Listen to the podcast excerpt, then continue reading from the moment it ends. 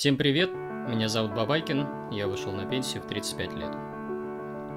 А сегодня у нас еще один важный выпуск, он о том, как инвестируют ранние пенсионеры.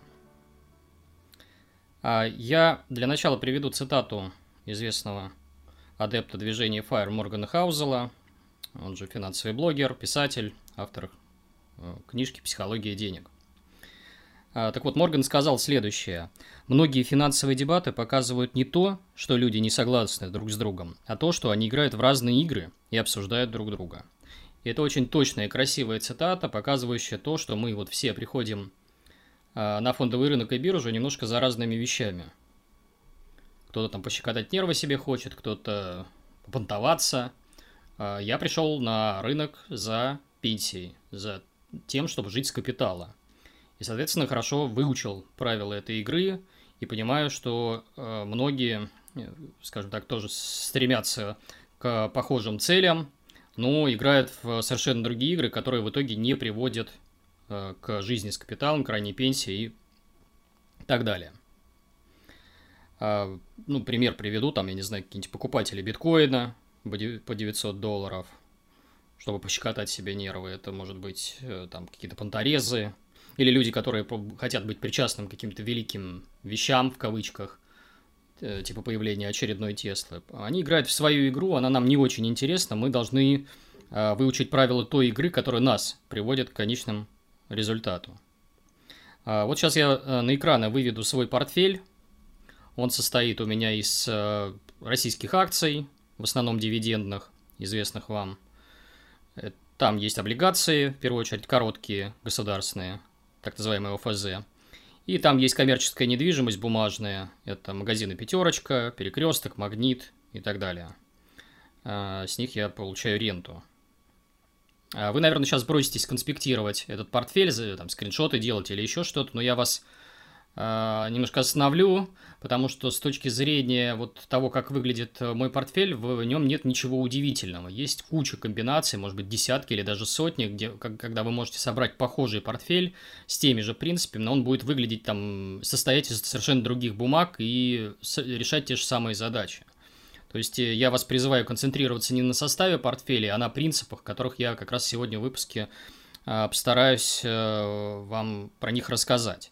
И не факт, что у меня вот тот портфель, который я вам на экране показал, он самый правильный. Возможно, ваш будет лучше, там, доходнее, выгоднее и прочее. Но он так или иначе, каждый из этих портфелей, он решает ту самую задачу, это жизнь с капитала.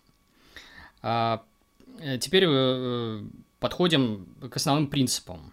Вообще, я считаю вот процесс инвестирования достаточно примитивным и простым, то есть разобраться и освоить его можно там за несколько недель, может быть месяцев, это в худшем случае.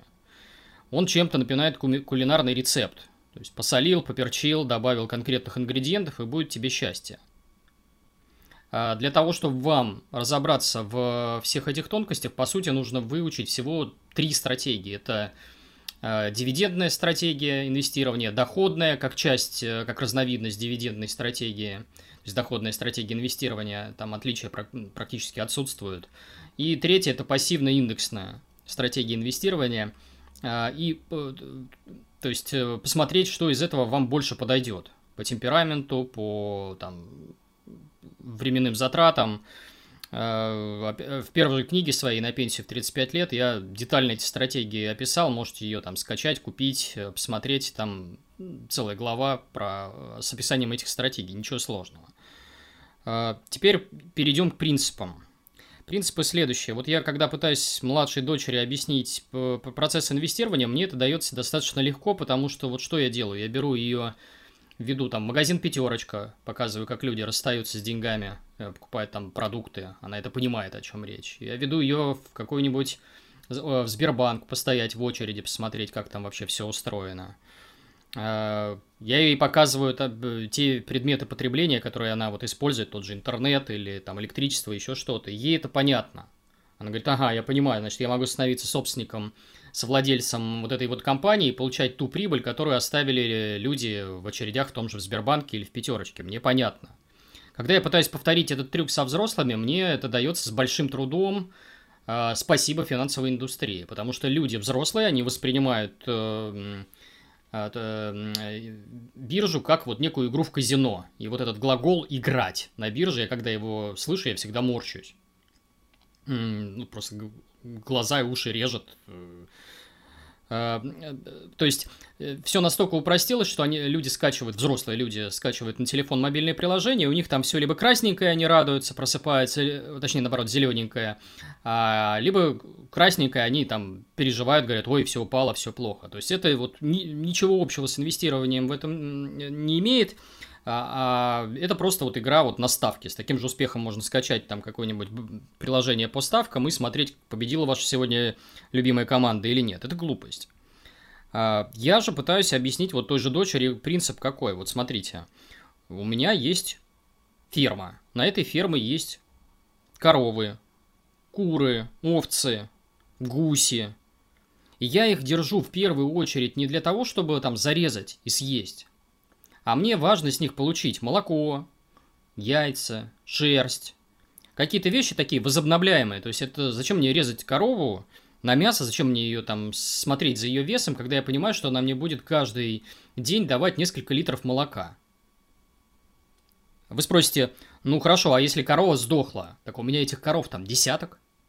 Они же разом не могут все сдохнуть. Особенно если они друг от друга изолированы. Вряд ли. И если уж, допустим, ладно, там, не знаю, что-то с коровами не так пошло, у меня есть еще куры, я на яйцах протяну.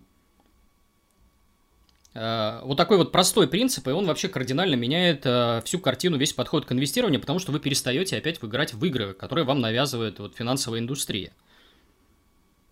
Э, то есть, еще раз, мне плевать, сколько там стоит в данный момент сейчас моя корова, мне важно, чтобы она мне там свои несколько литров молока дала. А вот когда я ее продаю – а продавать ее нужно в исключительных случаях, в очень редких. Ну, например, когда корова перестала доиться. Тогда, да, я понимаю, ну, у нее нет молока, ее надо отправлять на какую-то там скотобойню, и пусть там ее на мясо переработают. То есть я, по сути, продаю в этот момент акцию или какой-то другой актив, и избавляясь от него, он перестал меня кормить. Совершенно понятный подход. Либо второй вариант, когда покупатель э, идиот, дает за эту корову столько, сколько, сколько она молоком даст на протяжении всей там своей жизни. Тоже смысл ее держать, ты понимаешь, ага, он мне дает там, на, я не знаю, на два десятка лет вперед денег за нее. Тогда тоже, ну зачем? Я возьму деньги лучше и потом на эти деньги куплю э, кур, других коров, там телят молодых. Их у меня уже будет там не одна, две, а там десяток.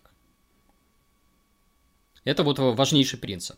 А, второй принцип э, – это, ну, точнее, следующий принцип – это не прерывайте сложный процент. Э, ну, вы все знаете определение сложного процента, э, как он устроен, найдите в сети там калькулятор сложного процента, и вы поймете, что он как бы показывает и раскрывается на протяжении длительной дистанции, на протяжении длительного времени. Все знают про этот сложный процент, но периодически просто берут, стреляют себе в ногу и постоянно его занимаются прерыванием. То есть с точки зрения фермера это как выглядит? У вас есть корова, вы где-то там на соседней ферме увидели другую корову, которая вроде как вас манит чем-то больше. Возможно, она там не там, 3 литра молока, а 5 литров будет давать. Или просто потому, что она красивая, у нее пятнышки другие. Ну, то есть, с точки зрения фермы, это глупо... фермера это глупость, вы говорите, слушайте, да какая мне разница, что там на другой ферме корова пятнистая, рыжая, еще что-то. Важно, сколько она мне молока дает, а молока она дает примерно столько же. Зачем мне ее менять? Но люди занимаются именно этим. Они прорывают сложный процент. Они пытаются играть. Если тебя устраивает доходность текущей э, бумаги, текущей коровы, текущей компании, зачем ее менять шил на мыло? Сидите в ней, но если уж вас манит эта корова, то возьмите там деньги с зарплаты, с дивидендов, еще что-то, с ту старую, вот, которая вам уже показала себя и проявила, не продавайте, докупите новую. Ваше стадо, вашу, на вашу ферму. Простой совершенно принцип. Еще один принцип – это когда мы начинаем инвестировать в не ваш бизнес. Что имеется в виду не ваш? Это бизнес, который не заботится о маленьких частных инвесторах, а таких, как мы.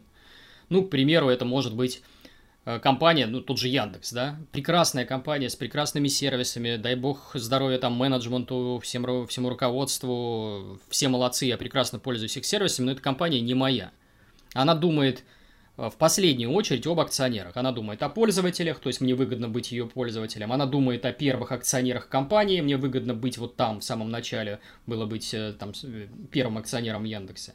Мне выгодно быть менеджментом компании, потому что там со мной щедро делятся, печенюшками кормят, э, э, зарплаты высокие, опционы дают. Но мне совершенно невыгодно, как маленькому частному инвестору, покупать эту корову, потому что у нее молока, ну, просто нет. Зачем она мне нужна?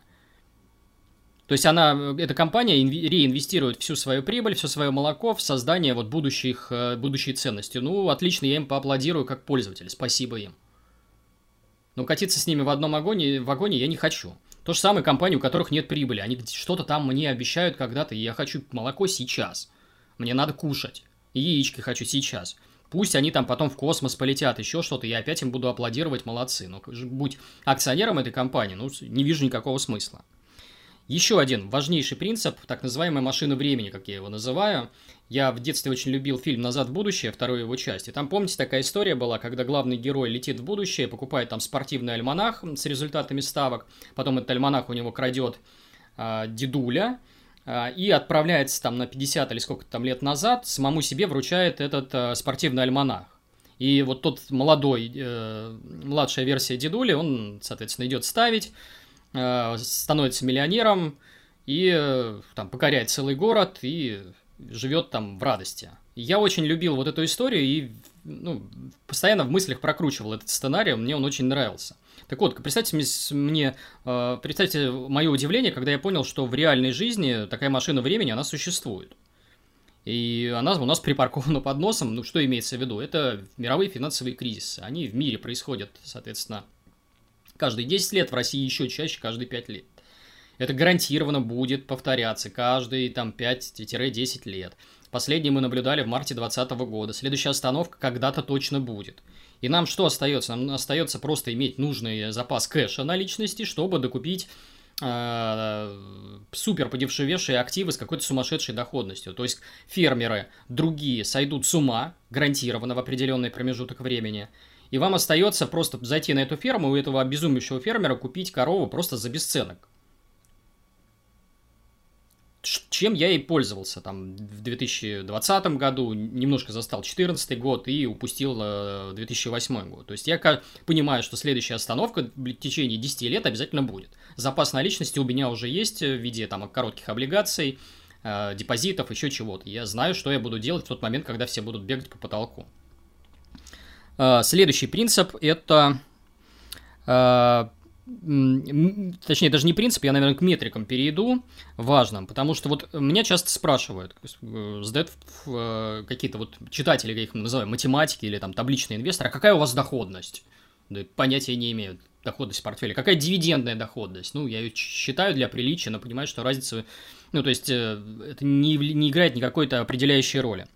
Обогнали ли индекс? Понятия не имею и прочие вот эти вот глупости. А, опять же, задавайте себе вопрос, зачем нам инвестирование? Они нужны нам для счастья.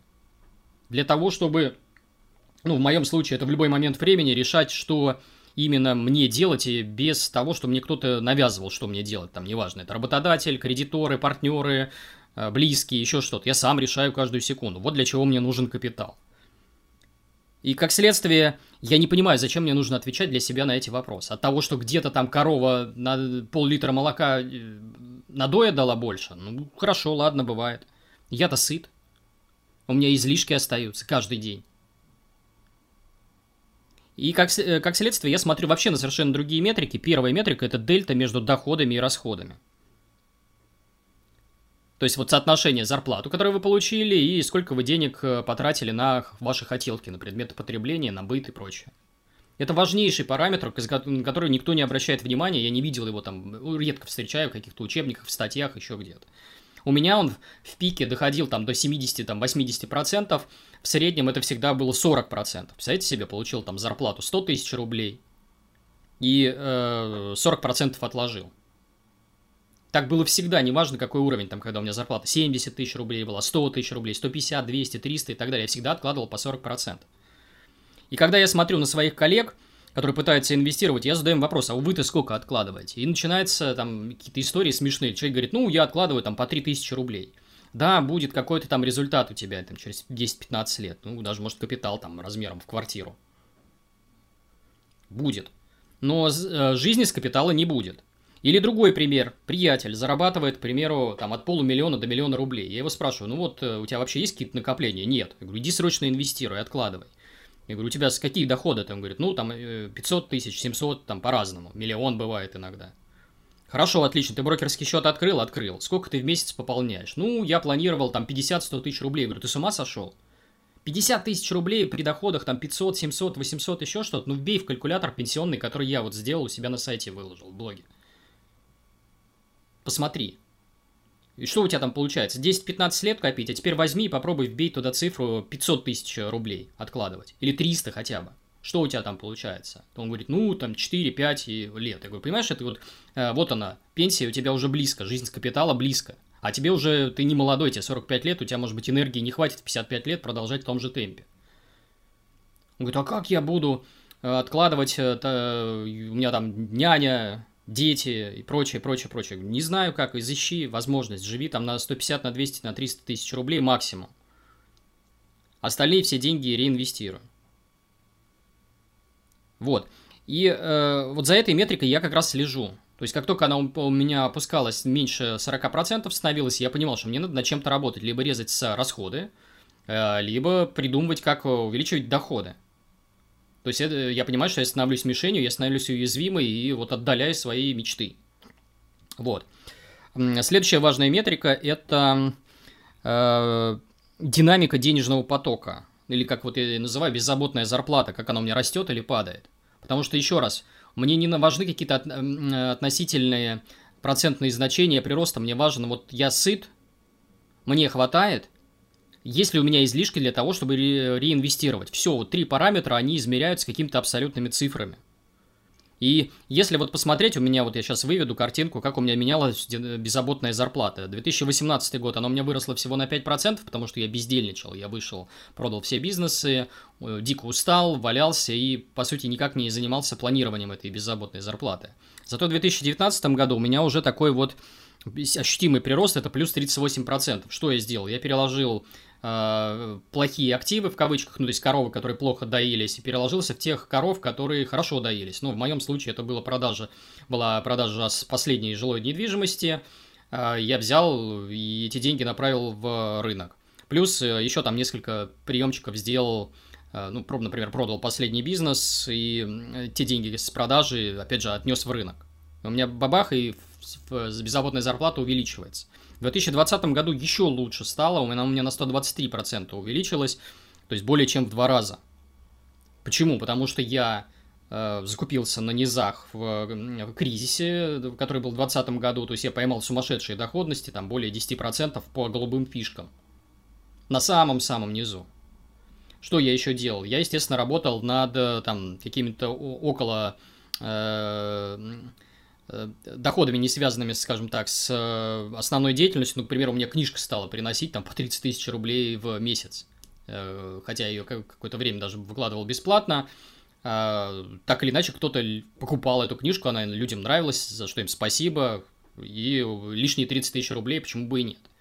И вот у меня вот этот вот за 20 год был ощутимый прирост. Я за 21 год не особо жду большого прироста, но, например, за 22 точно будет он э, существенный, потому что просто те компании, в которых я сижу, они обязаны, ну, не то, что обязаны, они, скорее всего, сильно увеличат дивиденды. И опять у меня беззаботная зарплата вырастет. И я на это могу влиять, обратите внимание, и на первую метрику, и на вторую, в отличие от каких-то там второстепенных факторов, которые я не влияю. Следующий важный принцип – это ну, мне часто вот его в, как, критикуют сторонники индексного пассивного инвестирования, говорят, ну, слушай, у тебя дивиденды – это самая глупая форма получения денег с рынка, потому что они облагла, как сказать, облагаются налогом, который нельзя никак к вычету принять, а, и математика там хуже, потому что индексы показывают лучшую динамику. Э, и я говорю, ребята, математика на вашей стороне, я даже с этим не спорю. Вы правы абсолютно, с точки зрения цифр лучше сидеть в индексе и э, как бы не чирикать. Но вы не понимаете, как себя ведет человек, которого единственный источник дохода – это рынок. Вы не знаете, как поведет себя мозг, вы не знаете, что будет, когда у вас будет ответственное падение на 80% или боковик лет на 30. Вы просто этого не знаете. Как вы себя будете с точки зрения психологии вести? И опять же тут цитата такая того же Моргана Хаузела. Люди изучают, э, точнее нет, а, цитата э, следующим образом выглядит. Инвестирование изучает э, привычки поведения людей. То есть то, как мы обращаемся с финансами, а не, собственно говоря, сами финансы. И человек, какой бы он ни был э, умный, он э, в тревожные моменты, он ведет себя как пещерный, там, не, как неандерталец какой-то, и начинает со своим капиталом обращаться очень-очень глупо. Делать так не надо. И вот в такие моменты, те самые коровы, я понимаю, что, ага, она мне как доилась корова, там, давала свои несколько литров молока, такая доится. Как давала мне курица, там, яичко, э, так и продолжает давать. Какая разница, сколько на нее, за нее сейчас э, предлагает рынок? Я знаю, что я все равно прокормлюсь. И вот в такие моменты психология, вот моменты паники на рынке, она играет определяющую роль. Именно поэтому я сижу в первую очередь в дивидендных акциях. Просто потому, что вот те критики индекса, они еще ни разу не пробовали жить с капитала. Не только на пути к этому. Вот. А, следующий момент. Когда капитал у меня станет неприлично большим, ну, например, там превысит к сумму 10 миллионов долларов, я начну покупать коров в разных странах, в разных э, юрисдикциях. То есть у меня будет много-много маленьких ферм. Принцип будет один и тот же, но я просто это буду делать в рамках там всей планеты. Только и всего. Возможно, это будет через дивидендные акции, возможно, через дивидендный ETF. Я еще не решил. То есть к этой стратегии я рано или поздно приду. Это будет завершающий как бы цикл а, в моей стратегии инвестирования, и на этом я остановлюсь и как-то сфокусируюсь на чем-то другом. То есть дальше без меня. То есть просто буду вместе с мировыми рынками расти и не бояться там каких-то революций, войн, еще чего-то, просто потому что у меня будет ферма в разных точках планеты.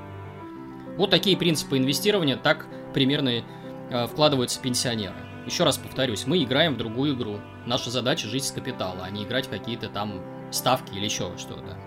Э, призываю Э, слушателей подписываться на мой YouTube канал обязательно, ставить лайки, комментировать по возможности, потому что это мне помогает пробить алгоритмы YouTube. Лучшим комментарием я периодически там пишу, если те, которые набирают много-много лайков, и дарю им книжки. Например, свою вот попробуй подарить, электронную либо аудио. То есть обязательно оставляйте комментарии, я с вами свяжусь. А, что еще? В Инстаграм, на него обязательно подписывайтесь, на Телеграм. А, подкасты этот, который вот я сейчас выпускаю, он доступен не только на YouTube, но еще в Яндекс Музыке, в Apple подкасты стал доступен еще в Google подкастах, то есть везде на всех устройствах. Apple, Android, э, что угодно. И в ближайшее время у меня выходит книжка, она будет называться Fuck You Money. Думаю, что в апреле она выйдет. Тоже призываю вас э, следить за новостями. В апреле постараюсь сделать анонс. Всем спасибо, всем пока, с вами был Бабайкин.